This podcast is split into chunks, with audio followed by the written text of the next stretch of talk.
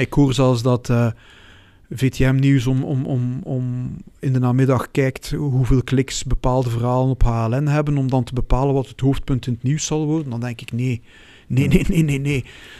Dat, dat is echt de verkeerde kant Ja. die we uitgaan. En Ja. op die manier denk ik dat, dat data echt de journalistiek kapot maakt.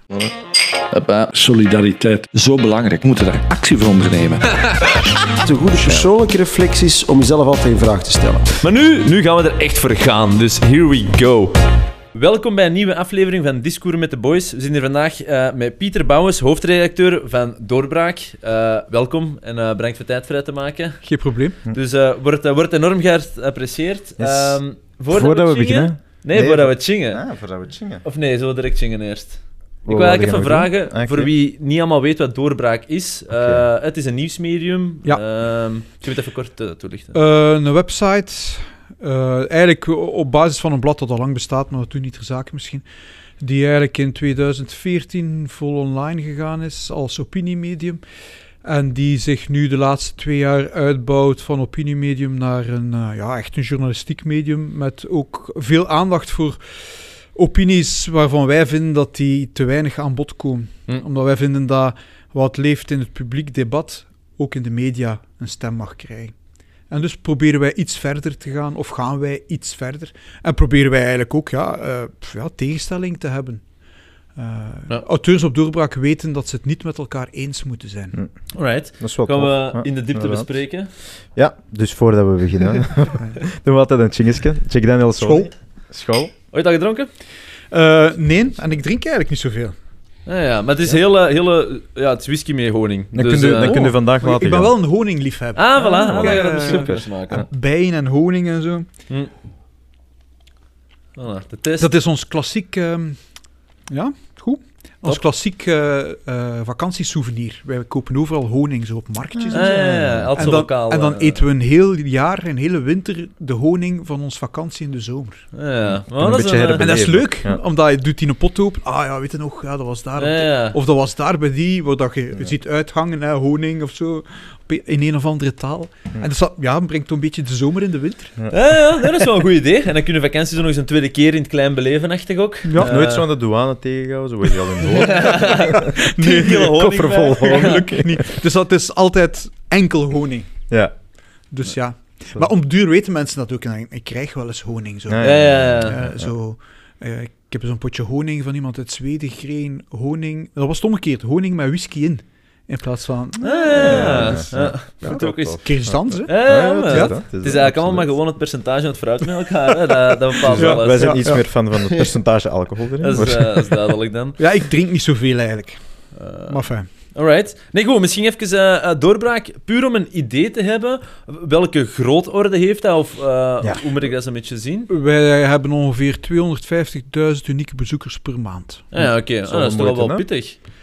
Ja, wij komen Want van... ja, het is ook enkel in nul. Nederlands, hè? Dus dat het is enkel in het Nederlands. Gericht, eh? Eh, het is enkel in het Nederlands, voornamelijk op Vlaanderen gericht. Ja, Maar ehm, wij doen reizen ook. Eh, we waren vorig jaar, eh, hadden wij een reis het andere Wallonië met eh, Christian Laporte, Hm. een eh, voormalig journalist, Franstalig journalist, die ook af en toe bij ons schrijft, heel goed eh, Nederlands spreekt. En die ons ook het andere Wallonië wil laten zien. En er was een gids in Namen. Hm.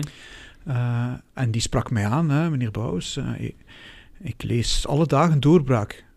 Ik zeg, ja, maar u gidst in het Frans, u spreekt geen Nederlands. Nee, nee, ik spreek geen Nederlands. Hoe doe je dat dan? Ja. Google Translate. Ah, ja, ja, ja. Dus ja, we hebben op, op een gegeven moment geïnvesteerd of, of nagedacht van, ja, misschien moeten we ook een aantal van onze stukken in het Frans beginnen brengen. Mhm. Ja, makes sense. Maar ja, Als je dan natuurlijk hoort dat mensen eigenlijk gewoon op Google Translate je stukken lezen in het Frans, oké, dan zeg ik, dan moeten die investering doen. Ja, ik maar zou dat toch wel doen, want zijn, hè? inderdaad, de mensen dat dat doen versus de mensen dat zomaar klaar op hun bord ik krijgen. weet dat niet. Ja, ik, weet- wel ja, fijn, goed, Wat denkt een beetje Ja. van uw doelpubliek af en waar je Ja, naartoe wilt? Al dan Want er is ook, eh, ik weet niet of je die site kent, Daar Daar. Nee? Dat is een Franstalige site die eigenlijk stukken vertaalt uit, eh, uit de Vlaamse Ah, ja. media. En, en daar komt ook regelmatig wel een ook stuk zo'n van omgedraaide component? Ehm, heeft de VRT zoiets niet? Eigenlijk niet, denk ik. Want eigenlijk is dat de, een, een heel goede opmerking. Ehm, Vlaamse media volgen heel weinig wat er gebeurt in Wallonië. Dat is zo. Dat is zo. Als je het nieuws leest, je leest Ja. heel weinig in het algemeen. Nu is dat, ja, die, die nieuwe app van Belga, die volgt dat wel, omdat dat soms wat door elkaar zit. Eh, en wij hebben ook een Wallonië-rubriek eigenlijk elke week. Ja. Een, een journalist die dat bij ons wel echt heel, heel goed opvolgt. Maar het is eigenlijk is dat een gemis. En wij weten eigenlijk in Vlaanderen niet... Dat zijn soms heel andere debatten die daar spelen. Mm. En dat beïnvloedt natuurlijk de Belgische politiek. Maar Ja, en daarom Mm. dat je nu ook ziet dat zo'n figuur gelijk eh Georges-Louis Boucher Ja. eigenlijk, tussen aanhalingstekens, gemakkelijk wel wat waves kan creëren in Vlaanderen dan, omdat we te weinig nog in relatie staan met elkaar. En als iemand het dan eens doet op een, eh, ja, op een sympathiekere gedragsstijl, daar kun je natuurlijk wel wat meningen over vormen en wat het Ja. effect ervan is, maar je snapt wat ik bedoel, dan Ja. zie je wel direct de impact. Dus ik denk Maar- ook wel dat er een bepaalde wil is. Maar... hij, hij richt zich ook op Vlaanderen. Hè? Ja, ja, ja. het, is ja, ook, het is ook eh, zo, dat ja, je moet maar eens met, met journalisten van Ter Zaak of zo spreken. Lang moeilijk geweest om Franstalige politici in de studio te krijgen. Hm. Waarom zouden ze? Er is niemand van hun kiezers die daar naar kijkt. Mhm. Ja, ja. Maar Boucher doet het wel. Ik bedoel, er zijn er een aantal die het uit overtuiging ook doen. Hè. Gilles Quinet en, en mensen van PTB bijvoorbeeld. Die doen het wel uit overtuiging omdat zij ja, Belgen zijn. Hm. Eh Boucher natuurlijk ook. En maakt ook Ja, maar hij heeft een politiek doel. Hè. Hij heeft een politiek doel, En dat mag, ja. hè. ik bedoel, Dat is niet verboden. Hè. Sowieso. Zeker niet voor politicus. Hè. Ja, het zou eigenlijk Ja. maar erg zijn. Is, ah, complex gegeven, want het is eigenlijk de bedoeling om En te vanaf de manier waarop, maar, hè. ah. Oké, nee, goed. Eh, we kunnen duidelijk alle kanten op eh, vandaag. wat, wat ik wel interessant vind, en misschien ook eigenlijk een beetje al waar dat we mee waren gestart voordat we begonnen, en was inderdaad zo het politiek spectrum eigenlijk. Ja, Of Mhm. eh, eh, politiek, of, of het meningenspectrum. Eh, wij, wij noemen allemaal nog wel snel links, boven, onder, midden, rechts. Hè. Ik bedoel, denk, what's in the name? Er zijn zoveel manieren om het te gaan benoemen. In Amerika heeft dat meer een conservatief, pro- progressief eh, gegeven, maar het ligt zo wat in soortgelijke noemers. Ehm, maar eigenlijk, als we zo'n beetje naar het Vlaams medialandschap kijken, misschien dat we daar kunnen starten. Ehm, waar bevindt doorbraak zich op het politieke spectrum of op het uh, meningsspectrum? Als je dat moet categoriseren. Natuurlijk, alles is. Ja, ik vind dat moeilijk om te zeggen. Eh, misschien zijn we meestal conservatief, ik weet dat eigenlijk niet. Maar, maar ja, ik heb doorbraak nooit echt willen zeggen als wij zijn nu de conservatieve site, de Vlaams-nationalistische site, de, wij worden wel altijd zo genoemd. Maar wij zijn, ja goed, ik ben een overtuigd Vlaams nationalist, dat is weer iets anders. Ja. En dat perspectief vind ik ook belangrijk dat dat aan bod komt. Net als het conservatieve aspect. Maar stemmen die dat tegenspreken, gaan we niet weren van onze site. Dus, dus ja, varen wij daar een beetje een, een, een moeilijk discours of, of moeilijke weg. Maar ja, wij proberen een, een, een eigen stem te hebben in, in die hele media en eigenlijk een, een, heel eigen kijk op, op wat er gebeurt. En, en ja, het is natuurlijk de gemakkelijkste insteek was 2014. Die opinies die niet aan bod komen in de media, die opvissen en die wel uh, Mhm. een, een podium geven. En nu proberen we dat ook journalistiek. Hè, wat laten de media liggen en waar kunnen wij eigenlijk toch nog, toch nog iets doen? Ja. Dat is geen gemakkelijke opdracht, geen gemakkelijke zoektocht ook niet. Dat is met vallen en opstaan. Ja. Maar uh, dat is wat we proberen. Ja, oké. Dus, dus je zegt eigenlijk de, dat er wat hiaten zijn, zeg maar, in Ja. uh, de meer mainstream media die er zo... Of de meer... Uh, ja, uh, ja, de hoofdstroom of ja, traditionele voilà. media. ja, enfin, zoiets, dat is een ja. beter woord. Ja. Um, en, en daar was dat ook een beetje de initiële opzet. Uh, ik Ja, weet nu wel, wel. het is echt wel lang gegroeid doorbraak. Hè? Uh, Ja, wel ja, we, ja, we zijn begonnen in 2014, of 2013 eigenlijk, ja, volgend jaar, tien jaar geleden, hebben we beslist om uh, het maandblad dat we toen hadden af te schaffen Hmm. en enkel online te gaan. Um, en dan zijn we begonnen met uh, twee artikels per dag. We moesten twee artikels per dag hebben. Ja. Dat was toen nog Peter de Rover en ik eigenlijk die, die dat deden. Mm. Uh, Peter is dan kort daarna naar, naar het parlement gegaan. Um, maar ja, het gebeurde dat wij s'avonds naar elkaar belden en nou, we hebben niks voor morgen. Mm. En dat ik dan zei tegen mijn vrouw, we zullen alleen moeten gaan slapen, ik moet nog een artikel schrijven. En we bellen over een kwartier nog eens naar elkaar, Peter en ik, om af te spreken wie schrijft waarover. En dan zetten we dat klaar. En dan moest je s'morgens opstaan om dat s'morgens vroeg online te zetten. Ja. En soms waren er dan s'nachts toch artikels binnengevallen. Maar ja, dat was echt, ja, ja beginnen van nul bij wijze van spreken. Hè. Ja, ja. En nu zitten we aan tien artikels per dag. Ja. Zes of zeven freelance journalisten die voor ons ondertussen werken. Of ook voor ons werken. Dus ja, dat is in die, in die tien jaar heeft, heeft dat wel een enorme afstand afgelegd. En, eh, en wat was een beetje de initiële of huidige, eh, je mocht zelf kiezen, analyse waardoor dat je zei dat er eh, meningen ontbreken? Maar ik- of, Ik vind, of wij vinden, dat, Ja. Dat één, wat, wat opinies betreft, eh, het speelveld door de traditionele media te nauw is afgebakend. Mhm. Er zijn heel veel dingen die spelen, ook buiten die grenzen, die eigenlijk wel leven in het publiek debat en die dus eigenlijk een stem verdienen. Je hebt echt over de keuze van topics dan echt. Ja, ja. wa- ja, er kwamen mensen bij ons ook terecht die zeiden: Ik heb mijn tekst aangeboden aan de morgen en de standaard. En als ik die tekst las, dan dacht ik: Ja, wat een idee. Om zo'n tekst aan te bieden aan de standaard, dan weet je toch op voorhand dat die dat niet plaatsen. Hm. Terwijl dat wel interessant is, of interessant kan zijn. Dat gaat dan vaak ook over heel conservatieve dingen. Mhm. Dat gaat ook, ja, in het begin was het ook vaak eh, kritiek op de islam bijvoorbeeld. Hè.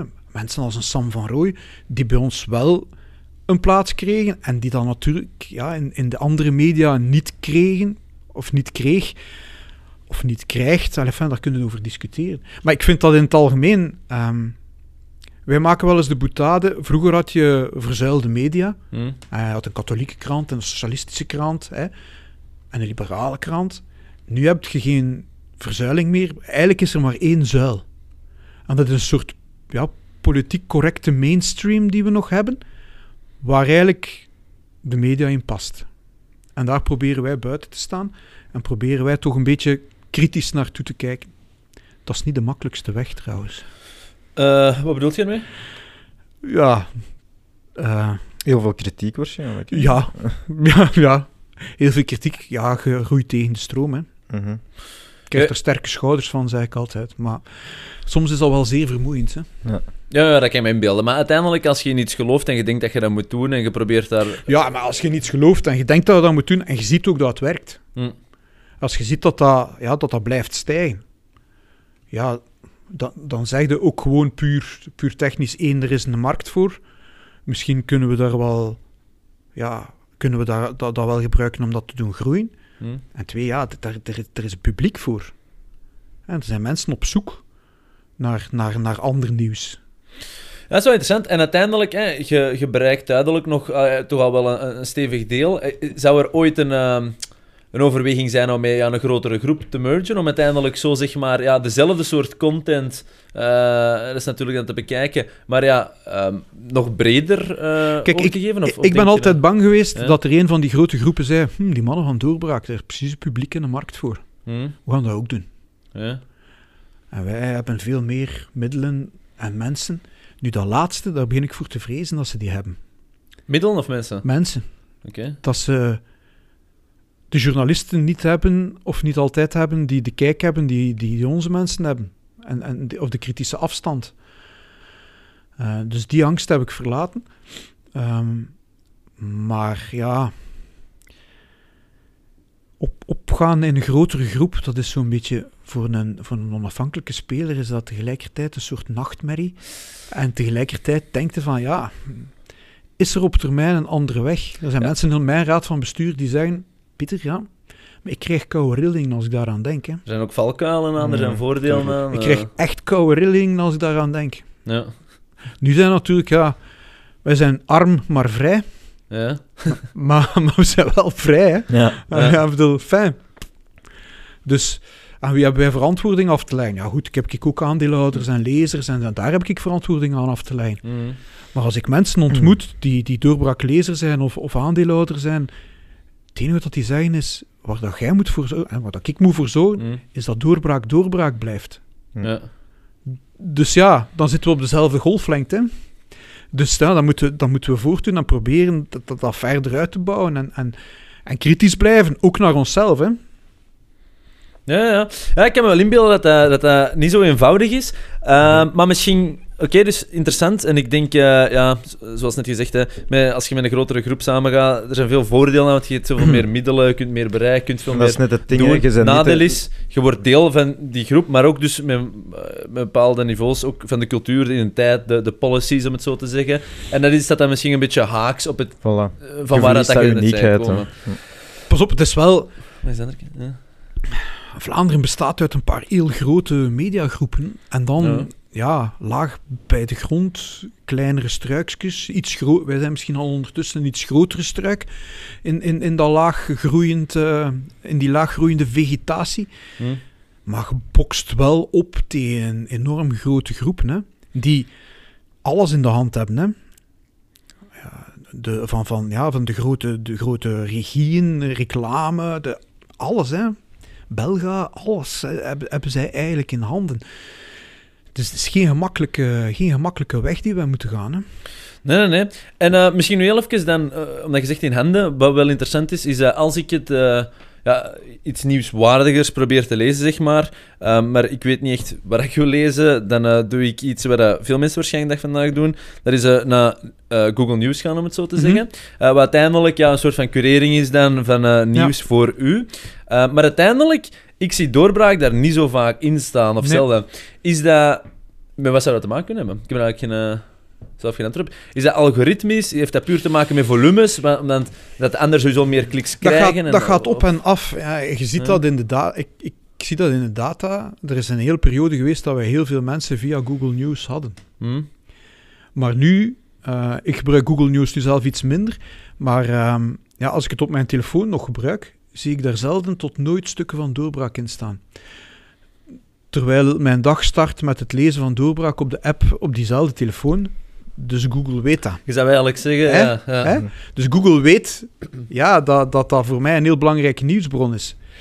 En aangezien ik, ik via Belga-apps werk, open ik zelden buiten de, website, buiten de app van de tijd, zelden andere media-apps Hmm. of, of websites. Dus ik vrees dat het algoritmisch is. Want ook daar loop je natuurlijk ja, tegen grenzen op. En heel die COVID en die fake news toestanden hebben dat niet makkelijker gemaakt. Hè. Ehm, je, je raakt in zo'n algoritme rap op een, op een zijspoor. En, en dan is het, ja, dan is het, daar is het helemaal moeilijk of onmogelijk om daar tegenop te boksen. Hè. Dan hebben we het verhaal van Google, dan hebben we het verhaal van Facebook. Ja, dat is... Ja, Ja, ja, er is iets te zeggen over algoritmes en informatie. Hè. Allee, de, de vraag is natuurlijk... Want eh, je kunt het nogal snel als een iets te positief of een iets te negatief daglicht bekijken. Maar het is natuurlijk zo, er wordt een soort van ranking gedaan van informatie. Hè. Waarom ja. dat bepaalde informatie hoger of, ander, eh, of lager ligt dan iets anders, ja, dat is enkel maar het gissen natuurlijk. Want dat weet Ja. niemand echt Nee. volledig. En soms kunnen we wel zeggen dat dat is om meningen weg te duwen. Anderzijds kunnen we zeggen, ja, dat is gewoon een monetizing model, dus dat is daarop gebaseerd. Dus het is heel breed, maar wat eigenlijk wel terug een beetje dat ook wat heeft aangewakkerd. En ik denk, ja, vrije meningsuiting in general is nu ook wel de heel cliché, veel besproken overname van Twitter door Elon Musk. ja. Ehm, en dat, dat, dat, dat toont toch zo nog eens ja, het effect gewoon van algoritmes of van bepaalde sturingen van een eigenaar van iets dat informatie verspreidt, om het zo eh, Mhm. onbevooroordeeld te zeggen. Ehm, en dat is wel interessant. Heb je daar zelf eigenlijk zo meningen over, omdat dat nu toch wel in een heel negatief daglicht komt, terwijl het uiteindelijk gaat over vrije meningsuiting. Maar ik snap natuurlijk ook wel dat er wel wat kantjes zijn aan vrije meningsuiting. Ehm, Ja, ja. Ik wil er nog, ja, ik wil er nogal ver in gaan. Ik weet dat eigenlijk niet. Eh, Ik, ik, ik vind dat je vrije, vrije meningsuiting, ja, dat kan je alleen achteraf beteugelen. Hè. Als ik hier buiten ga staan en ik ben op te roepen om dit huis in brand te steken, Ja. ja, dan ga ik te ver. ja. Zo simpel is het. En, en, en dan moet er ingegrepen worden. Mhm. Maar ja, we hebben hier gisteren, eh, we, zitten hier in Gent, ehm, heel, die, heel die toestand gehad met die toespraak van Philippe de Winter over zijn boek. Eh, als je ziet wat er dan eigenlijk allemaal gebeurt om die mensen het spreken te beletten, ja, dan stel ik me daar toch wel vragen bij, eigenlijk, moet ik toegeven. Ja, ik, ik vind dat een echt vrije maatschappij ehm, sorry, een echt vrije maatschappij eh, moet kunnen omgaan met die mate van vrije meningsuiting. En eh, het ambetante van die vrije meningsuiting is dat je wel eens beledigd kan worden of dat je wel eens eh, gechoqueerd kan zijn door een aantal dingen. Maar dat is de keerzijde van de vrijheid, hè jongens? Mhm. Ja, ja. Ja, misschien zijn we ook allemaal heel snel op ons tenen getrapt. Dat denk ik de wel, dag, ja. En is dat ook alleen maar in de negatieve richting aan het Alhoewel, dat was vroeger ook. Hè, als je ziet wat er soms gebeurde als bepaalde films uitkwamen of Ja. zo, hè, of, of bepaalde toneels of boeken, hè, dat, dat er hele betogingen waren. Ja. Maar dat toen de maatschappij eigenlijk wel zei van, joh, hè, het was dan vaak bijvoorbeeld de kerk, hè, die zei Mhm. van, dat, dat mag niet.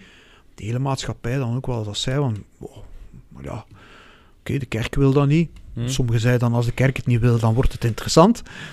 ja, dat krijg je ja, ook. klopt. Maar dan we vandaag zo heel rap hebben, ja, misschien moeten we dat niet doen, want dat verontrust mensen.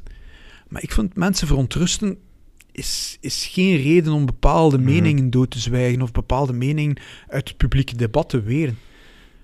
Je moet ook kennis kunnen nemen van dingen waarvan je zegt, daar ben ik nu steeds, hè. Daar ben ik het niet mee eens. Mhm. Of, of da- daar ben ik verontwaardigd over dat iemand zoiets zegt. Hm. Dat maakt deel uit van een democratie, vind ik. Ja, maar dan moeten we dat inderdaad zo op een constructieve manier brengen. Hè. Dus dan, kijk, ik Ja. ben verontwaardigd waardoor je het zegt en met onderbouwde mening terugkoppelen om dan het Ja. debat aan te gaan. En om Maar, dan maar, hopelijk... maar ook dat kunnen we niet. we kunnen nee, vandaag voilà, niet meer debatteren. Dat is wat ik wil zeggen. Ja. Iemand met een andere mening is al gauw een, eh, een, een volslagen idioot of, of een debiel of iemand die het nooit zal begrijpen. Mhm. Maar niet iemand waarmee dat je in gesprek gaat om te zeggen van ik wil weten wat die mensen zijn argumenten zijn en aan mijn argumenten voorleggen. En, en dan uiteen gaan en beslissen dat je het nooit eens zult worden. Maar goed, mensen hebben recht op een mening. Mhm. Mensen hebben zelfs recht op een foute mening. Hè? Ja, maar wie gaat er bepalen wat goed en fout Ah, is maar- en wat is is en fout? Ik hè? vind dat fout, jij vindt dat juist. Ja, goed. Voilà, voilà. Maar, en, en dat is eigenlijk ook een beetje wat in de media gebeurt. Hè. De media die gaan bepalen wat zijn de goede meningen, wat zijn de foute meningen, Mhm. wat zijn de, de dingen die de mensen mogen denken. En dan wordt nieuws al rap een soort ideologisch mijnenveld eigenlijk, Ja. hè, waar, waar, waar je als kijker of luisteraar niet goed weet waar, waar je eigenlijk juist bevindt. Mhm. Ik vind dat allemaal... Ja, ik vind dat dat een beetje uit evenwicht is vandaag. Ja, nee, nee, nee, klopt. En als je zo kijkt, want als, als, als we zo'n beetje kijken naar de klassieke grote media, dan merk je echt wel van eh, alle clickbaits en heel veel polariserende Ook dat, topics ja. en zo, Ja. dat die dat echt wel gebruiken, want ja, ze moeten natuurlijk geld verdienen. Hè. Hoe zit dat bij jullie juist? Is dat dan bij jullie ook gedeeld een tactiek misschien om, om clickbaity en polariserende dingen aan te brengen? Of, Nee. of is dat iets waar dat jullie flagrant eerder tegen zijn? Ik, eh, ik deel de data amper tot niet met de redactie. Oké. En dat is een bewuste keuze. Omdat ik dat fout vind. Ik vind data, dat is allemaal heel interessant voor marketeers. Mhm. Maar ik vind niet dat je de nieuwswaardigheid van bepaalde onderwerpen zomaar moet laten afhangen van het aantal abonnementen of het aantal Mhm. kliks of, dat een vorig artikel daarover heeft opgeleverd. Had ik dat ook in de tijd gedaan, dan, had ik, eh, dan, dan was ik een heel anti-islam website geworden. Want er waren dingen die heel veel gelezen werden vroeger. Waarom? Omdat je dat alleen bij ons kon lezen. Mhm. Maar dat wil je niet natuurlijk, hè. En ik vind dat eigenlijk een valkuil waar dat de media vandaag in getrapt zijn. Als je hoort dat eh, op, op die grote media redactievergaderingen beginnen met het verslag van de data-analyst. Eh, welke artikels hebben veel kliks opgeleverd, welke hebben veel eh, abonnementen opgeleverd. Mhm. Dus waar moeten we het vandaag over hebben? Mhm. Ah, ik hoor zelfs dat eh, VTM Nieuws om, om, om, om in de namiddag kijkt hoeveel kliks bepaalde verhalen op HLN hebben, om dan te bepalen wat het hoofdpunt in het nieuws zal worden. Dan denk ik, nee, nee, nee, nee, nee, nee. Dat, dat is echt de verkeerde kant Ja. die we uitgaan. En Ja. op die manier denk ik dat, dat data echt de journalistiek kapot maakt. Ja, zo Omdat- omdat- zelf een algoritme. Om, omdat, Mhm. Ja, maar ja, natuurlijk. Mhm. Zo. ja, ja. om, om, omdat journalistiek, denk ik, eh, heeft nog altijd een, een ik ben heel ouderwets wat dat betreft, hè, een, een democratische rol.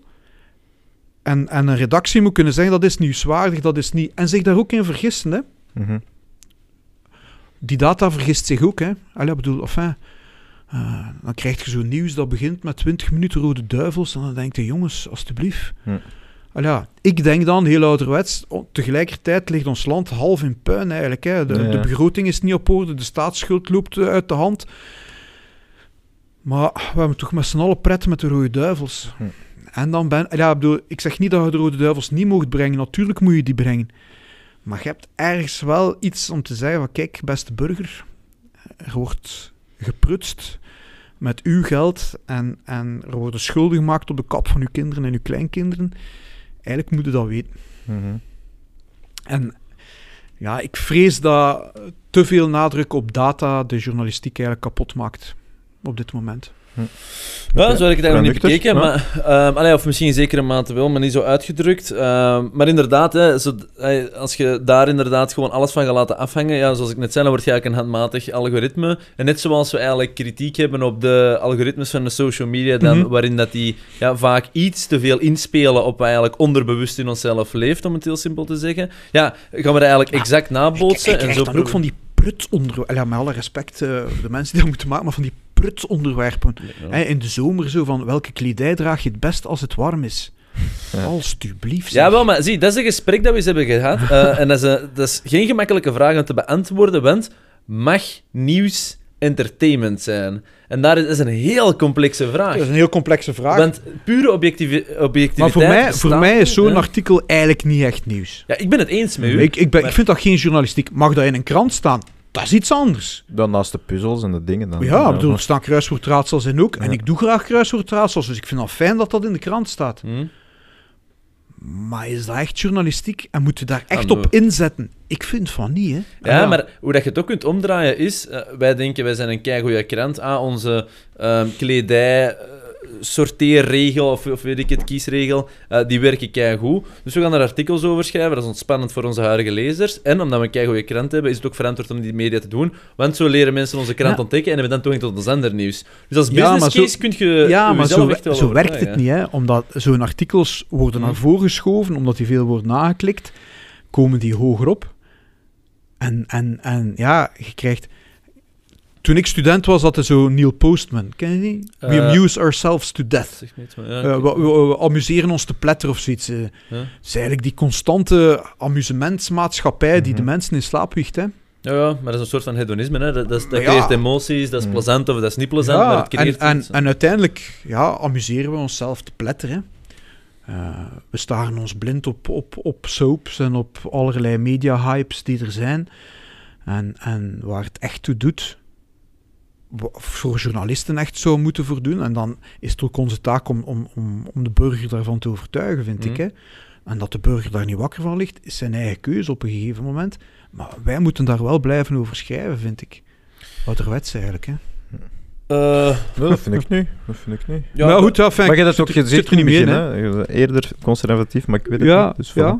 Voilà. Eh, Buiten het, de woordkeuze dan schrijven, ik zou zeggen tippen. Hè? Ja. Maar, eh, maar voor de rest, Ja. ik denk... binnenkort dicteren. ik gebruik schrijven in, in, in uitbreidende vorm. dat is maar, eh, maar te lachen. Nee, maar ik denk... eh, goh, maar ik volg uw analyse en ik denk dat veel mensen dat wel volgen, hoor. Dat journalistiek een soort van toch wel beschermende rol heeft Mhm. voor ja, de democratie. Ik denk dat is dan altijd zo wat dramatisch, maar dat moet in theorie wel de intentie zijn. Want weet je, maar- al ja, Ja?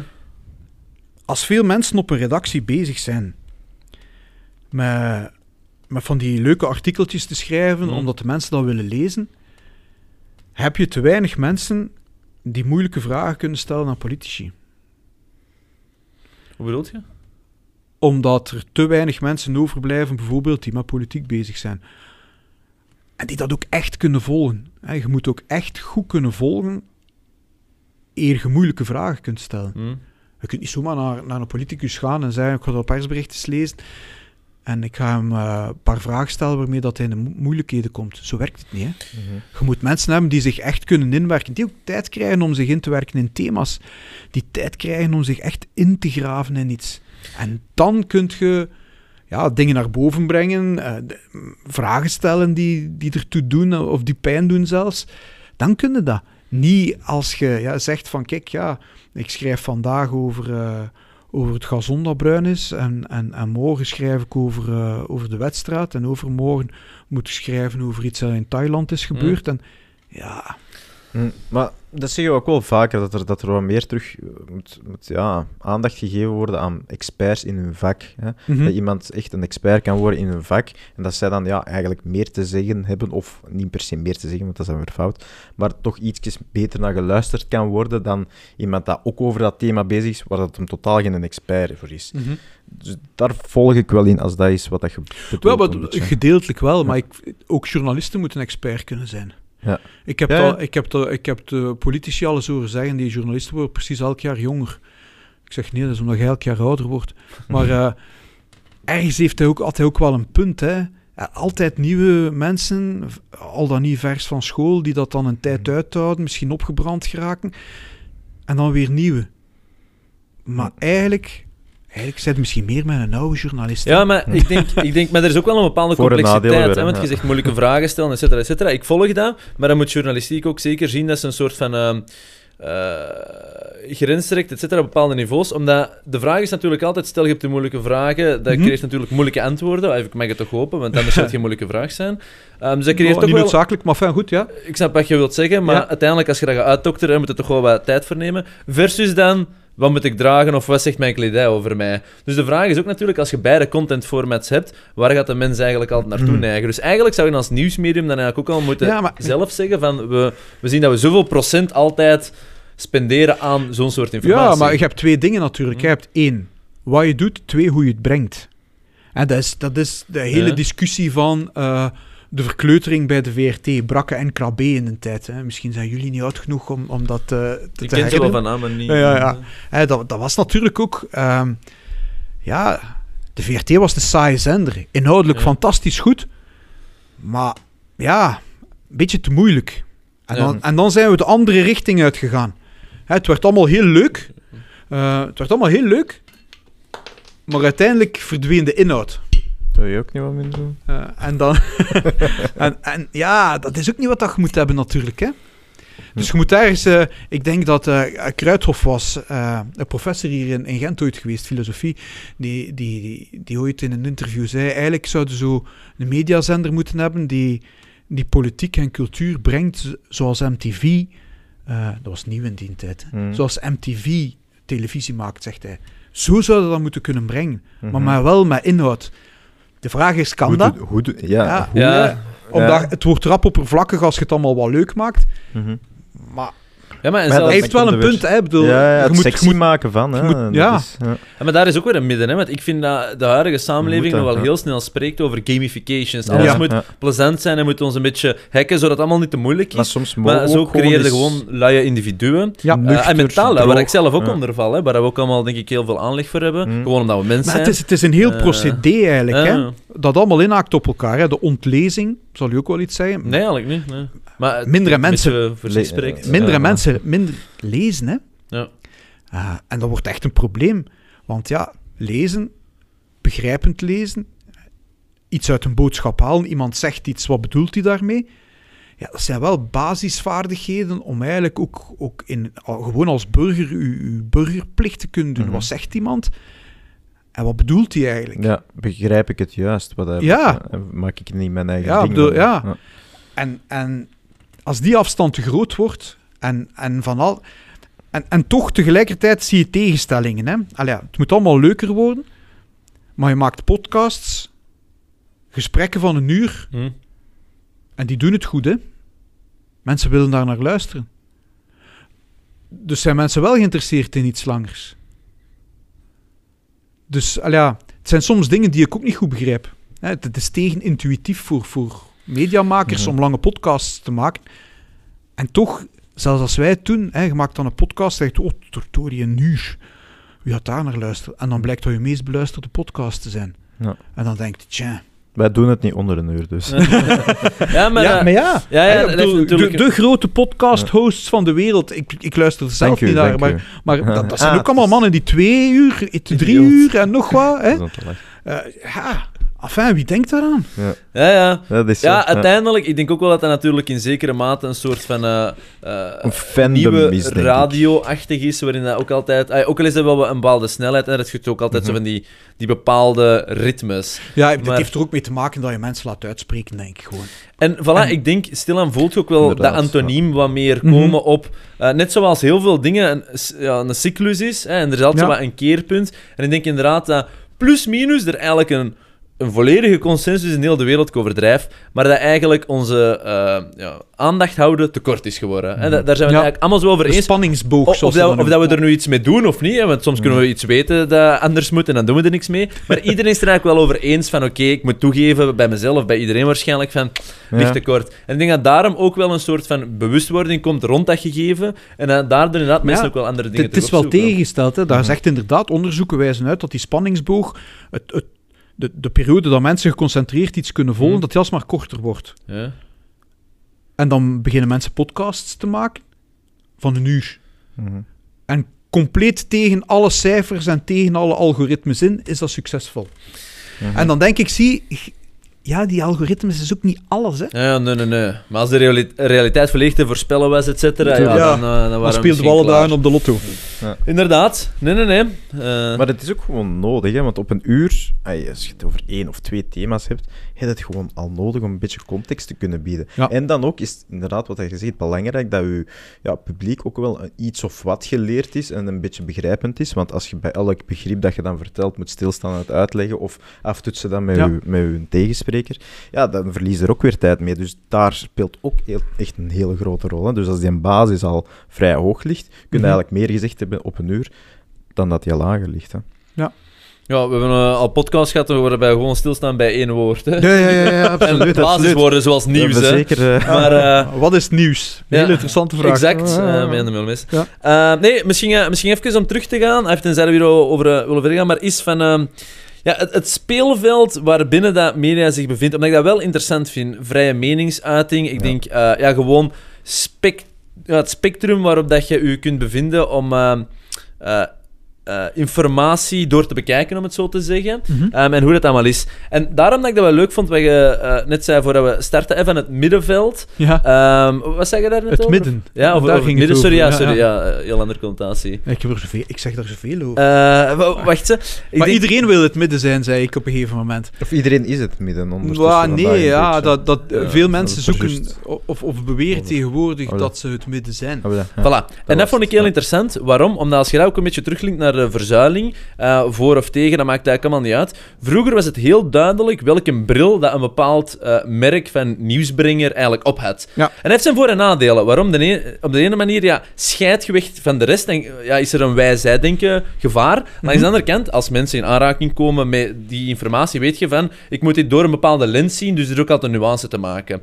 En dat moet ik u eh, wel toegeven, inderdaad. Meer en meer mensen, misschien wij ook, hè, doen zich voor als het midden of, of wat meer daar te zijn. Maar dat maakt het net zo moeilijk. Want oftewel klopt het en zijn er gewoon heel veel verschillende meningen die door elkaar staan en dan kun je dat stellen. Oftewel is het inderdaad moeilijker en moeilijker om te zien van... Ja, nee, dat is niet waar. En plus ook niemand zal wel exact het midden zijn, het zou maar erg zijn. Eh, maar dat maakt het wel moeilijker om te snappen van hoe moet ik deze informatie bekijken. Omdat je eigenlijk geen disclaimer niet meer krijgt van aha, het is met die soort mindset dat er onderzoek is gevoerd of vragen gesteld. En dat is toch wel belangrijk, want dat bepaalt toch wel hoe dat een thema aanvoelt. Dus ik weet niet eh, wat ik daar eigenlijk van vind. Langs de ene kant denk ik goed dat mensen minder focussen op ah ja, dit is onze strekking of onze kleur, et cetera. Omdat ik vind dat goed, want dat is eigenlijk genuanceerder, zou ik kunnen zeggen. Langs de andere kant minder goed, want het maakt het moeilijker om te kunnen zien van eh, hoe is deze informatie... eh, Ik vind dat er twee soorten van midden zijn. Je hebt mensen die zeggen, ik wil in het midden staan. En dat wil zeggen, ik wil met iedereen in gesprek gaan. Oké. Je hebt mensen die zeggen, ik sta in het midden. Omdat ze eigenlijk in een aantal politieke discussies geen kant kiezen. Hm. En, en die twee dingen lopen denk ik wel door elkaar. Het eerste vind ik veel interessanter. Eh, dat je zegt van oké, ik, heb een aantal- ik heb een aantal ideeën. Het ene gematigd, het andere misschien iets minder. Maar ik ben wel bereid om met iedereen in gesprek te gaan. Hm. Buiten ja, van ja, ik sta in het midden en iedereen heeft een beetje gelijk. Dat vind ik dan al veel minder interessant, moet ik eerlijk toegeven. Ho- hoewel ja, we ons daar allemaal wel eens bevinden, kan ik me voorstellen. Maar het is interessanter, denk ik, om, om met veel, veel eh, meningen geconfronteerd te worden of, of, of jezelf te confronteren. Daarover na te denken, daarover te reflecteren en, Mhm. en, en, en uw ideeën verder, verder vorm te geven. Mhm. En ook te nuanceren, hè, pas op. Maar ja, ik. Ik weet het niet, dat, dat in het midden staan, ja. Ja, dat was niet per se de richting bedoeld. Ik had het wel over de media, maar ik denk als individu is dat ook echt wel een interessante vraag om te stellen. Maar de media is dan weer iets anders, hè. Ja. De media... Kijk, die, heb- de media hebben een verzuiling opgegeven in ruil voor marketing. Mhm. En die hebben een bepaald marketingprofiel beginnen aannemen. En die zijn beginnen zeggen, wij zijn neutraal. Want, ja, je moet natuurlijk zoveel mogelijk mensen binnen dat marketingprofiel kunnen, kunnen aanspreken. Hm. Vandaar dat al die kranten ook op elkaar zijn beginnen lijken. Mhm. Hij knipt een artikel uit of print het uit naamloos uit de morgen of uit de standaard. Ga jij het zeggen van waar dat ze komen? Terwijl, ja, 30 jaar geleden, zou het wel geweten hebben, denk ik. Ja. Ja, dus nu krijg je eigenlijk gewoon meer van hetzelfde vanuit een soort marktdenken. Oh ja, maar niet per se meer genuanceerde informaties, waardoor dat hetzelfde is of zo. Hè? Tja, nee, want ja, eh, om, omwille van datzelfde marktdenken gaan ze een bepaald soort, hebben ze volgens mij ook, een bepaald soort journalistiek profiel aangenomen. En dus we gaan, we gaan die vol- maar volgens één visie Ja, we gaan die bandbreedte van die opinies beperken, want we willen geen lezers wegjagen door deze of geen opinie. Hè, Mhm. want dat zijn inkomsten en, en adverteerders hebben dat niet graag. En, eh, ja, en, en, en dan nieuws, ja, dat gaan we ook niet doen. En dan, dan krijg je zo politiek correcte woke, of dat er nu al dan niet bestaat, hè, toestanden van dat gaan we niet meer noemen en daar zijn we voorzichtig mee en daar, dat woord gaan we niet meer gebruiken. En, Ja, maar als je het zo uitlegt, Mhm. dan is het eigenlijk ook wel een... ah, Nee, is niet waar. Nee, ik wil zeggen, een beetje te relateren aan de, ja, hoe dat je het midden ook bedoelde als individu. En want dat is ook zo van, we gaan voorzichtig genoeg zijn om nooit echt volledige standpunten te nemen, om niemand te beledigen, om eigenlijk... ja, maar, maar ja, zo zijn er Ja, ja. Ja, maar toch zien we ze toch wel wel vaak standpunten, hè? dat er Ja, heel ja, rap voilà, standpunten dus worden het genomen. hè, dus, Ja, want er worden inderdaad door de media ook wel standpunten ingenomen. Ja. Ja, wat we daar net gezegd hebben. Hè. Heel duidelijk een discours tegenwoordig van wat dat wel en, en niet mag. Hè. mhm.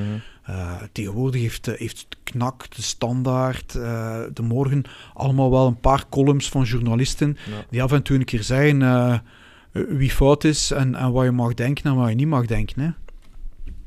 Klopt, ja. En, al ja, en, en dan sta je niet meer op die manier in het midden. Hè. Nee, dan heb je... En dan ben je ook niet neutraal. Nu goed, dat is ook een van mijn theses. Hè. Journalistiek is niet neutraal. Dat is Journalistiek, waar, ik ben er... moet, journalistiek Ik was moet, daar moet zo objectief mogelijk over, zijn. Maar... Hè? Daar Ja. ben ik het mee eens. Mhm. Maar journalistiek is nooit neutraal, omdat... Het heeft altijd een kleurtje. hè.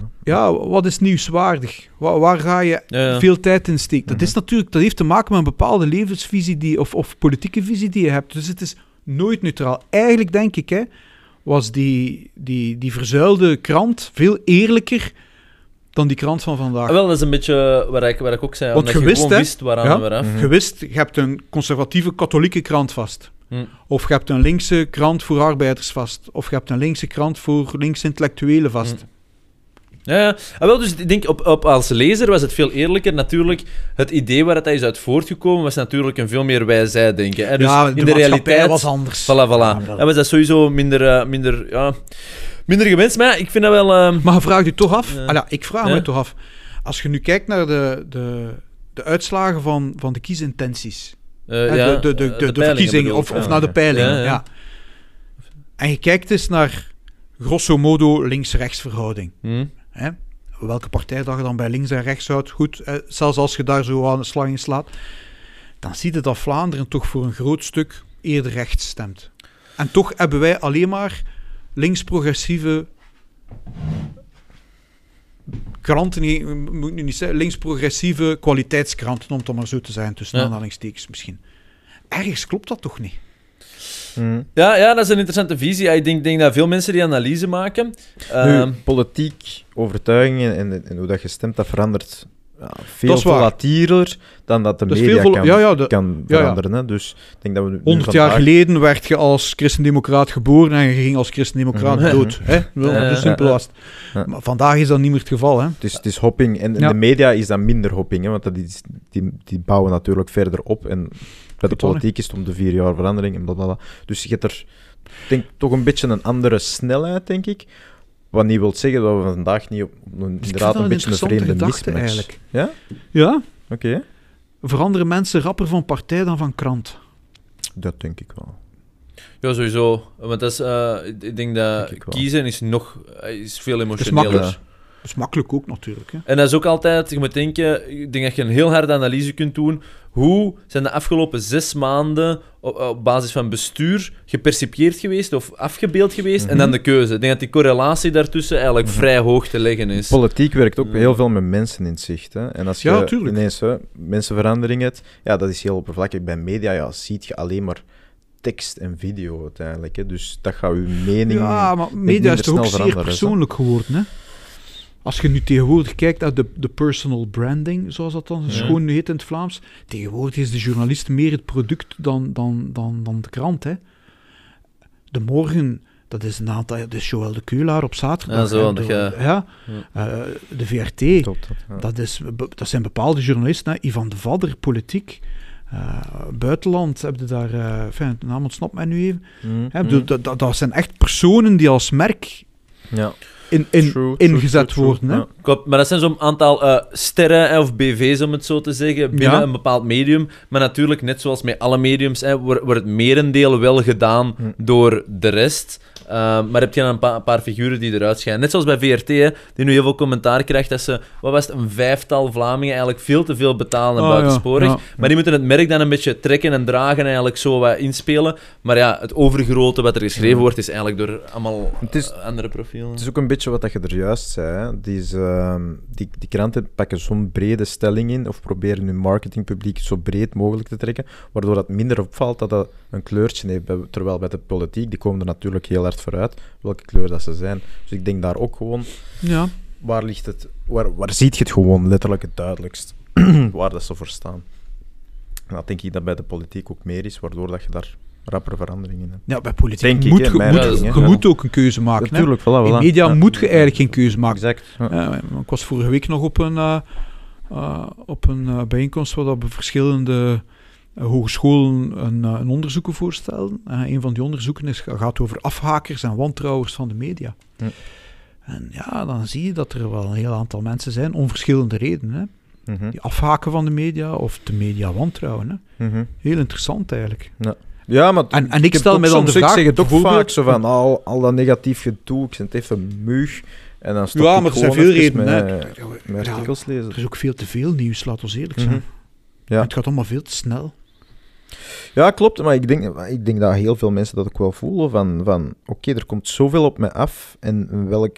Ik weet zelf niet meer wat ik nog geloof. Mhm. ook, ook niet van, wat, wat is mijn overtuiging nog? Hè?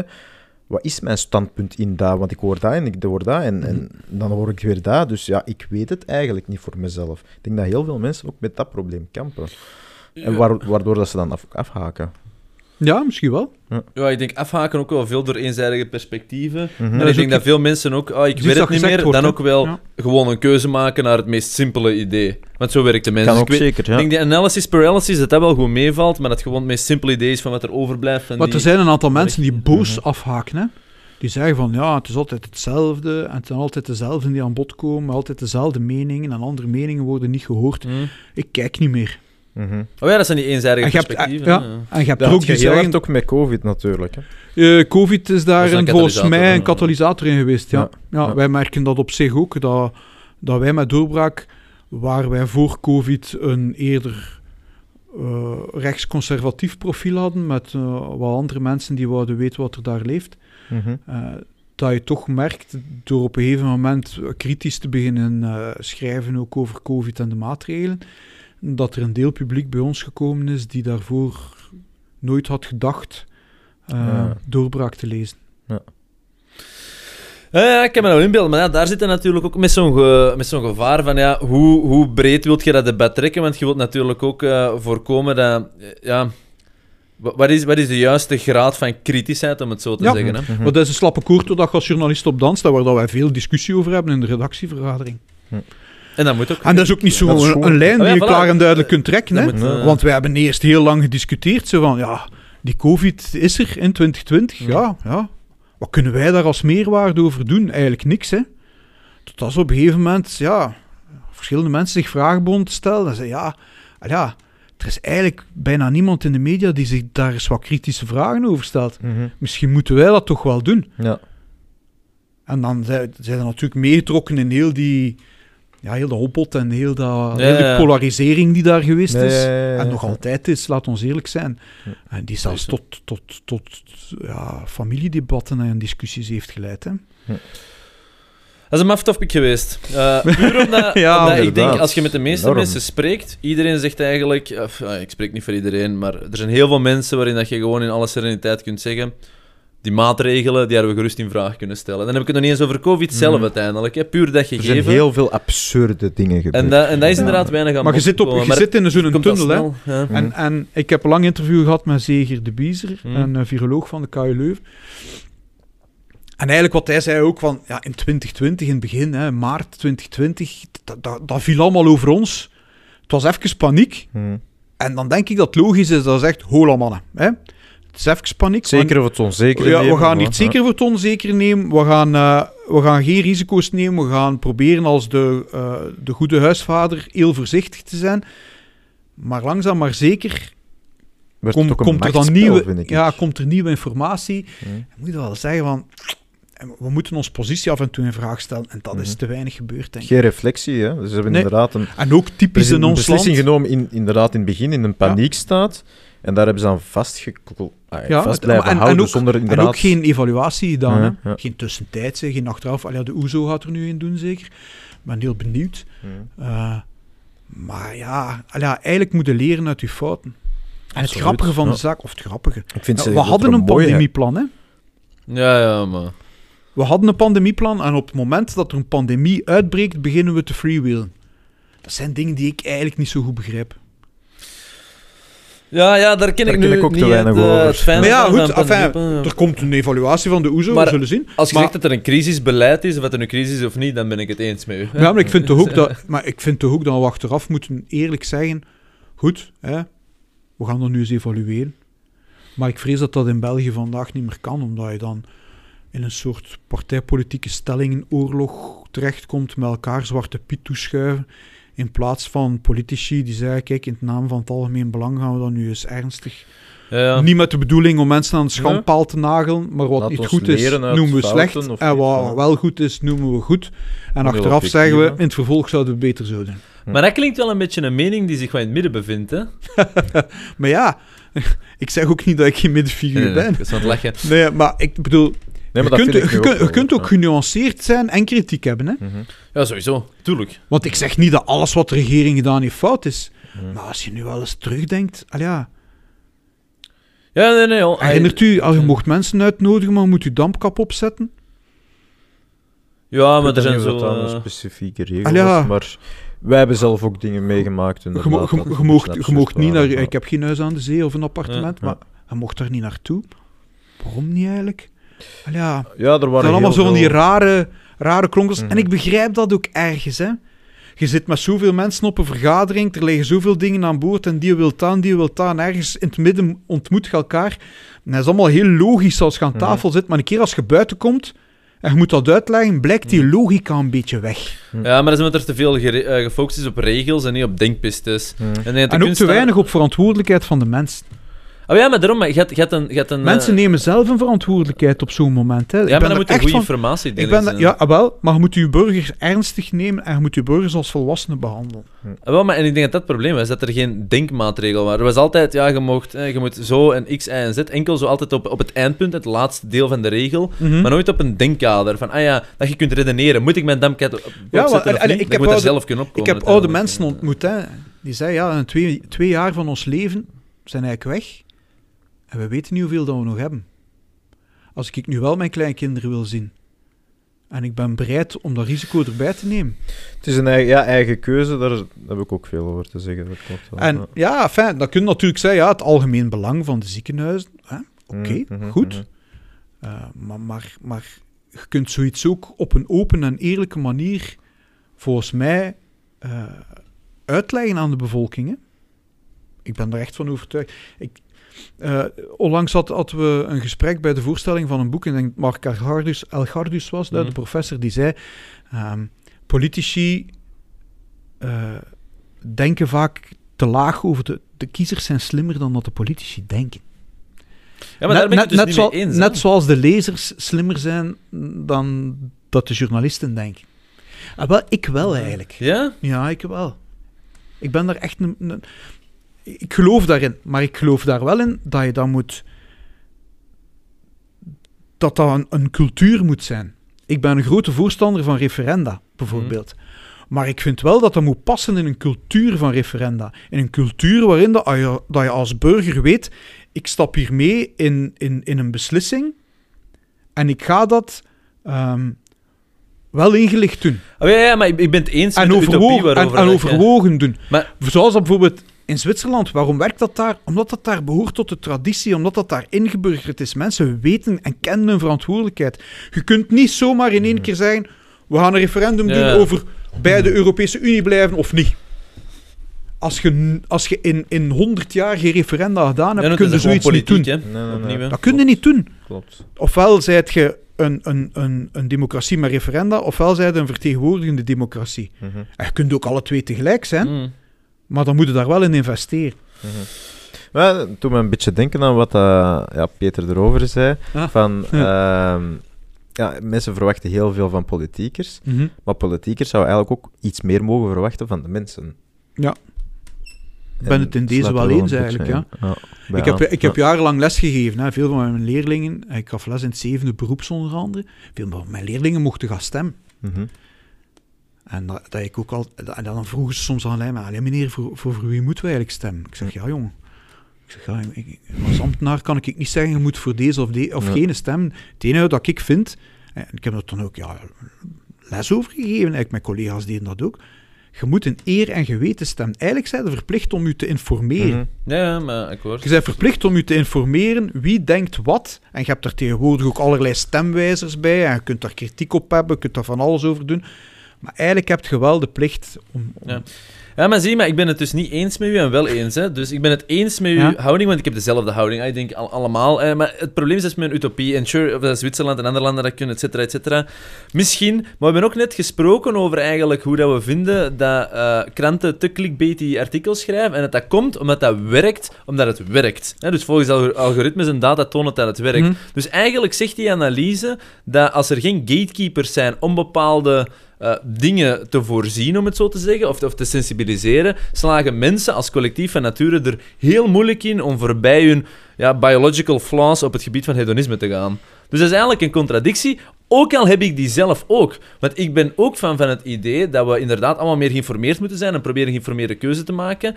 Maar ik denk dat je alleen maar kunt afleiden Maar- dat dat... De gatekeeper bestaat niet meer, hè. Ah, wel, nee, ergo, daarom dat onze aandachtspannen gezakt is, meer en meer entertainment ooit is, eh, al dat gegeven. Nee? Ik weet dat niet. Want ik ben fan van idee. Ik geloof ook in een bottom-up waarin dat we allemaal het kunnen vastnemen terug en eigenlijk het individu kan Maar zichzelf ik kritisch ja, gedragen, dat- maar... Dat er vaste momenten zijn waarop dat er, dat er referenda zijn. En zijn er geen vragen, er zijn geen vragen, dan moeten we niet naar de stembus. Zijn er wel vragen, en je vindt ze interessant genoeg, dan ga je. En hebben we geen, is er geen bepaald quorum, ja goed, dan... Ja, maar ja, met dat... Maar goed. Maar ik geloof, ik geloof, Hm. ik vind als je, als je daar niet in gelooft, ja, dan, wat is een verkiezing dan nog waard? Ah, maar ja, maar ik, stel, ik zet vragen bij het huidige kiessysteem. hè, ja, sowieso. maar goed, ja, maar wat, wat ga je er in de plaats voor zetten? Eh, ja, maar ja, daar hebben we het al vaak over gehad. Met een heleboel politiekers. de- Denk je, ook daar is natuurlijk niet het ideale Dat is antwoord het op. typische antwoord. Hè. Mhm. Democratie Nee, is een, een slechte staatsvorm, Oké, maar ik zal maar, de rest concreet- is nog slechter. Hè. Ik zal concreet antwoorden en het linkt direct Mhm. terug naar het, eh, het, het middengegeven, wat je Jack zei, van geen mening Ja. te hebben. Eh, dat is inderdaad een status en ik vind ook, je moet zeker durven een analyse te maken en tot de conclusie te komen. Ook al is Mhm. dan de conclusie, ik weet het niet, maar dan moet je, ik weet het niet, echt ownen, Ja. zonder dan mening te hebben. Dus dat volg ik sowieso. Maar waarom, en pas op, ik snap het systeem omdat je in een democratie zo moet runnen, hè, maar puur eh, als het gaat over informatief juist te kunnen stemmen, waarom stemmen op partijen waarin dat je eigenlijk altijd een hele race van ideeën tegelijk stemt, of niet? Dit zijn de 20, 30 bes- eh, beste ideeën of zoiets. En dan moeten stemmen op een mening over een idee. En ik ben er zeker van als je zo'n soort eh ja, kiesysteem zou organiseren, dat je veel meer genuanceerde zaken gaat krijgen dan door één systeem. Ja, want je kunt ook nog zeggen, moet je op zo'n referendum ja of nee stemmen? Eh, voilà, heel goede vraag. Ja. Een heel complexe vraag zelfs. ja, ja. Maar- maar- dus daarom, ik geloof inderdaad Maar, maar niet in hoe, het hoe, gaan burgers, hoe gaan burgers zich vandaag informeren? Dat is natuurlijk de vraag. Hè? Dat is niet alleen via de media. Hè? Het, is hela het is helaas, zou ik bijna zeggen. Hè? Ik ben, Hmm. ben zelf een mediaman. Maar als je ziet hoe, hoe vandaag... Ja, er is niet voor niets dat, dat Vlaams Belang een eigen nieuwsapp heeft. Hè? Ja, ja, ja, maar natuurlijk, iedereen wil Ehm, controle over... eh, Mensen die Twitter hebben. Er zijn, veel, er zijn dingen... eh, dat, dat er raketten op Polen gevallen zijn, heb ik eerst op Twitter gelezen. Hè? Niet, in de, niet op de website van Kran. Waarom? Omdat er daar ene zit die...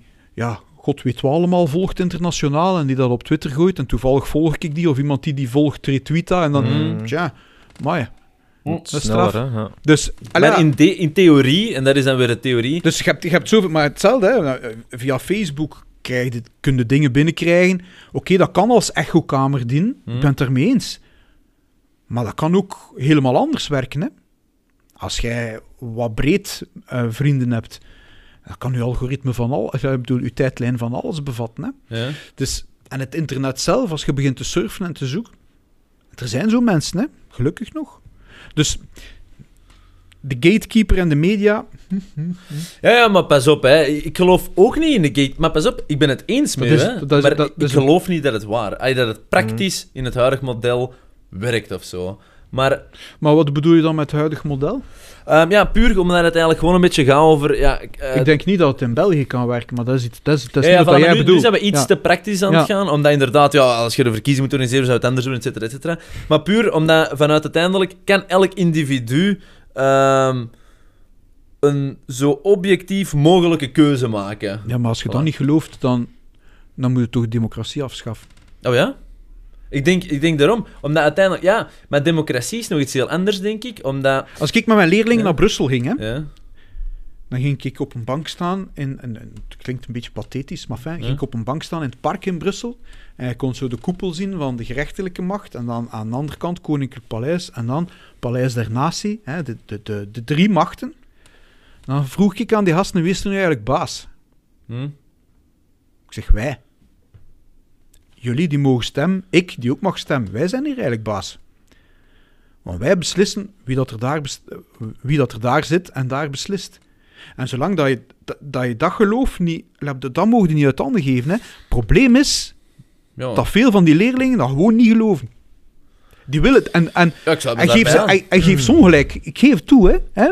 Maar heel praktisch... ziet- je ziet- ja. je Ja, uitslag-? Je ja. eigen coalities kan vormen, dus ik kan gestemd hebben en dan... Ja, ja, maar goed. Ja, de particratie, dat is dan nog weer iets anders. Maar uiteindelijk komt het daarop neer. En uiteindelijk moeten we ervoor zorgen dat het ook daarop neerkomt. En uiteindelijk is het ook onze job als journalist om daar te blijven op wijzen van, luister, er zitten aberraties in het systeem. Er gaan altijd aberraties in het systeem zitten. Altijd. En het systeem is nooit af en nooit Ja, volledig. maar... Maar ja, nu loopt het uit de hand, dat geef ik wel toe. Maar eh, uiteindelijk moet je dat geloof recht houden. Ja, ah, wel, maar dat, is erg Dat dat, een actief proces is. Ik zal het dan zo zeggen. En En je kunt met heel kleine dingen grote dingen ver- ver- veranderen, denk ik. Maar enfin, goed. Maar dat wordt misschien te praktisch. Maar... Eh, ja, nee, nee, maar wacht even, want ik ben zo precies een aantal dingen door elkaar Ja. geslagen in mijn Mhm. hoofd. Maar in essentie, uiteindelijk, als, ik, als we niet geloofden wat we nu zijn aan het vertellen, of Mhm. wat je zegt, dan deze, deze podcast niet, hè, maar wat nee, we aan het doen. Ja. Dus ik ben het eens met u, gevoelsmatig, hè, maar gewoon, Mhm. als ik een analyse maak van een aantal zaken, dan kom ik totaal niet tot die conclusie. En was je van overtuigd zei dat je van al die mensen die in, het parlement de beslissingen zullen maken, als je daar nergens van overtuigd bent van die mensen, wat dan? Maar goed, Dan zit je daar in die democratie. Ja, maar ik, ik, neem, ik, Voilà. ik, ik, ik aanvaard heel, heel ruim dat de particratie een probleem is. Hè? Een groot Mhm. probleem. Mhm. Daar ben ik het mee eens. Dat die particratie gedeeltelijk eh, de democratie uitholt, daar ben ik het ook mee eens. Maar niet in die mate dat de democratie afgeschaft is. Hè? Ah ja, nee, nee, Als nee, gezegd. Als, als, nee, maar als morgen iedereen voor de PvdA stemt, dan staan ze daar met een, met een particratie. Hè? Mhm. Dus wij hebben als kiezer nog altijd heel veel in de hand. Hè? Als er morgen geen 5% voor een bepaalde partij stemt, Mhm.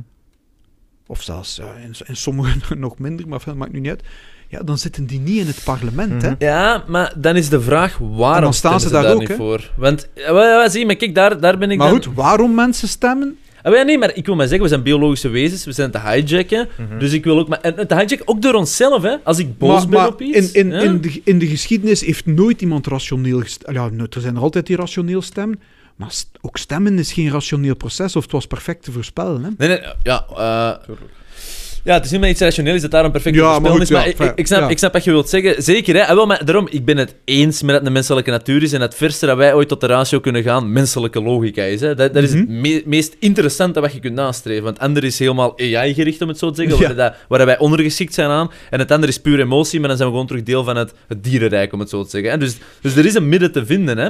Uh, maar dat is zo de complexiteit van wat is de juiste, het juiste midden. Omdat het één is te emotioneel en te hard gedreven in het moment en gewoon wat voel ik en et cetera, et cetera. Het andere is zo, ja, misschien aan te rationeel, waardoor dat je eigenlijk ook niet meer de menselijke reden mee in acht neemt. Maar ja, laten we gewoon zeggen dat, dat het systeem zo langs beide kanten precies zo valt. En, en daar Ja. kan er volgens mij zo nog een verzoening gebeuren van die twee Het ja, voelt echt als een mismatch vandaag. tegenstellingen of zo. Maar bon. Ja. eh, Goed. Ja.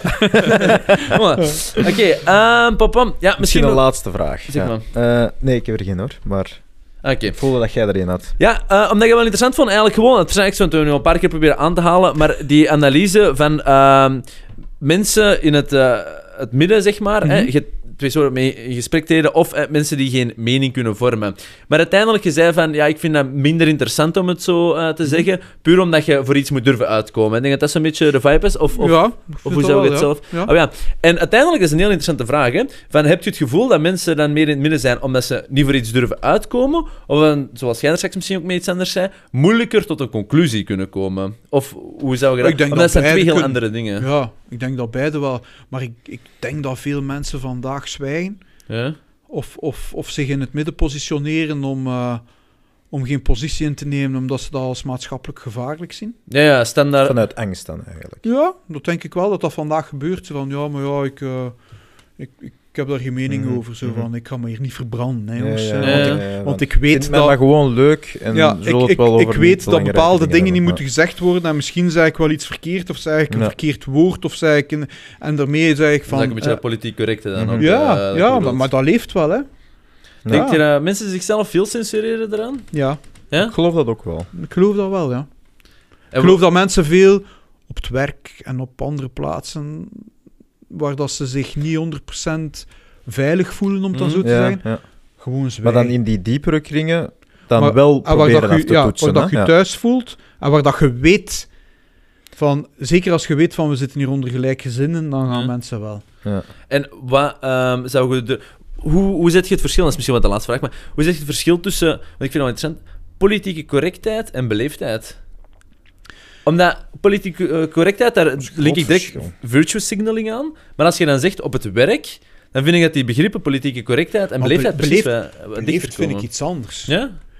Ik, heb altijd van mijn moeder geleerd, je moet beleefd voor je mening uitkomen. Ja? En dat is wat ik al heel mijn leven probeer. Ik- het is niet nodig om mensen te schofferen. Nee, nee, nee, nee, nee, akkoord. Het is niet nodig om mensen te beledigen. Soms gebeurt het, omdat sommige mensen ook nog eenmaal heel rap beledigd zijn. Mhm. Hè? yes. Maar het is niet de bedoeling. Ja. Intentie. En, en dat vind ik wel een groot verschil. Dat je, dat je zegt, wat, eh, je hebt mensen die heel provocatief communiceren Ja. met de bedoeling om mensen te kwetsen. Je kunt ook, bij wijze van spreken, compleet politiek correct provocatief zijn. Maar je kunt ook heel, Maar uit, je kunt ook Ja. he- heel, uit, heel beleefd, heel uitgesproken meningen Ja, hebben. ja, inderdaad. Mhm. Ah, wel, daarom, eh, omdat, gewoon puur omdat als je het dan zo'n beetje zet, kun je wel zeggen dat politieke correctheid eh, een vorm kan zijn van beleefdheid. Goh, Omdat dat eigenlijk is ontstaan om mensen niet te schofferen, omdat blijkbaar ja, maar dan... het, is, het, is, het, is, eh, het is te ver doorgegaan. Op den duur mogen niks meer zeggen, omdat je eventueel iemand zou kunnen schofferen. En dan kun je alleen nog van die niet-zeggende woorden gebruiken. En, maar dat, en dat denk ik wel, dat mensen echt op hun woorden letten tegenwoordig. Zo van, ja, en ik bedoel, de Sint komt, Zwarte Piet is geweest, mag ik daar wel Ja. een foto van op Facebook zetten? Nee, want dan worden geschrapt op Facebook. Dus, al ja, Dat is zo, het cancel culture gegeven. ja, ook, eh, zo heel, allemaal van die dingen. Hè, zo van, ja, moet ik daar nu nog iets van zeggen of Hm. niet? Of moet ik daar nu nog, Mhm. ja... Ja, maar de schandpaal is opnieuw uitgevonden, maar dan Ja. nu gewoon online. Ja, ja. Ja, ja, sowieso. maar online en in de media, hè. Ah, voilà. Maar ja, bedoel, fijn. Exact. ook, ook op, ook op mensen- krantenpagina's. hè. Ja, maar ze, ze is in de tijd verboden geweest, maar nu is hij er wel terug. Ja, Dus- ja, klopt. Ja. Het is een heel grappig om zo- zo'n fenomeen waarvan dat Ja, we we de- als mensheid de overtuiging hebben, Ja, nee, we dit kan doen- niet, We denken dat we ongeacht veel wat dat je beschaafder doet. zijn, maar eigenlijk Ja. doen we hetzelfde. Ja. Exact, exact. Ja, Ja. Echt vreemd. Ja.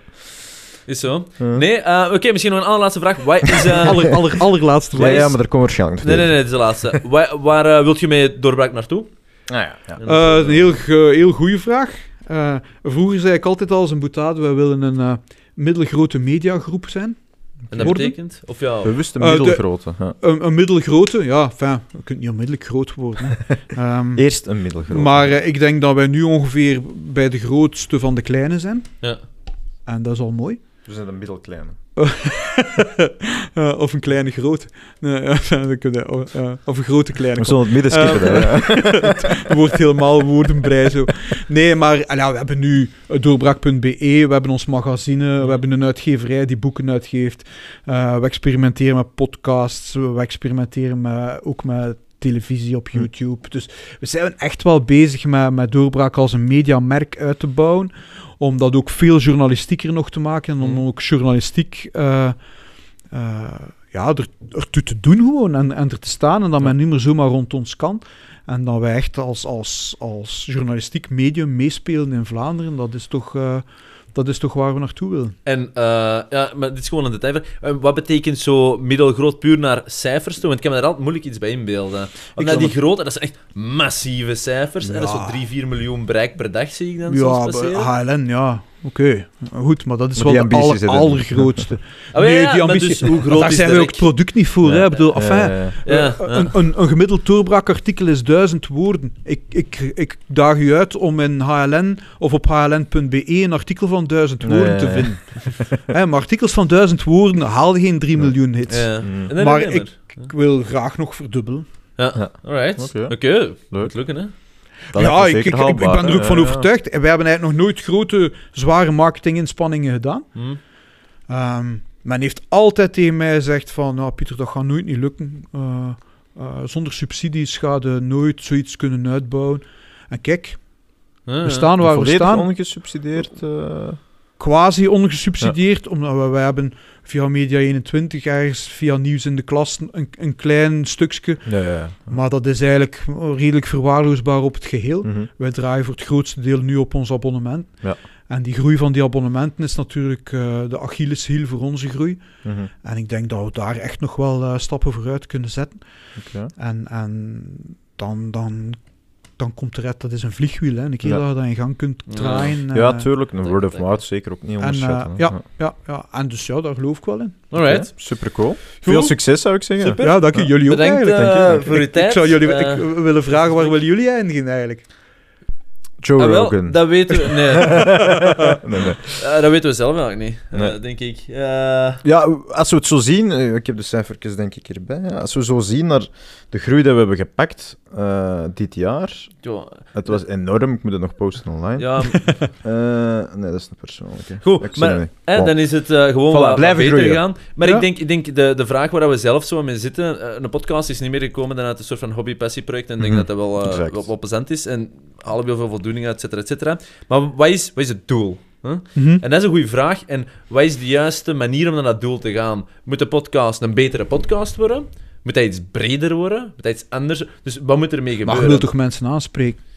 Eh, ah, ja, maar dus, dus omdat je vraagt hè, van... Ja, ja. ehm, waar willen jullie naartoe? Ja. Ja. dat is complex, want wat is eigenlijk Naar een doel? samenleving waar er degelijkheid en dialoog mogelijk is en waar er liefst zo weinig mogelijk polarisatie is. Of neg- negatieve Ja. polarisatie. Ik vind polarisatie op zich geen probleem. Ja, ja, nee, Nega- ik heb het over negatieve wil polarisatie. zeggen, ja. ja. Ja, voilà. Ja, Maar waar dat debat mogelijk is tussen Voilà. mensen die het niet eens En en op een degelijke manier Ja, ook gewoon. ja. Hè? Ik bedoel, eh, Gewoon een goed gesprek. Voilà. Ja, en Exact. te vaak gaat het over... eh, ja, zo... politiek vind ik echt het beste voorbeeld. Hè. Partijpolitiek en Elkaar willen pakken op de partij. Maar, ja. en dan, dat kan allemaal waar zijn wat je zegt, maar dat zegt niks over de inhoud wat ik nu heb gezegd, wat je probeert Nee. te ontkrachten. Je probeert Ja. gewoon mijn persoon aan te vallen, waaruit mijn idee minder Zo krachtig typisch, lijkt. hè, zo van, eh, uw Maar- begroting trekt ook niets. En als jij in de regering zat, uw begroting ook niet. Mhm.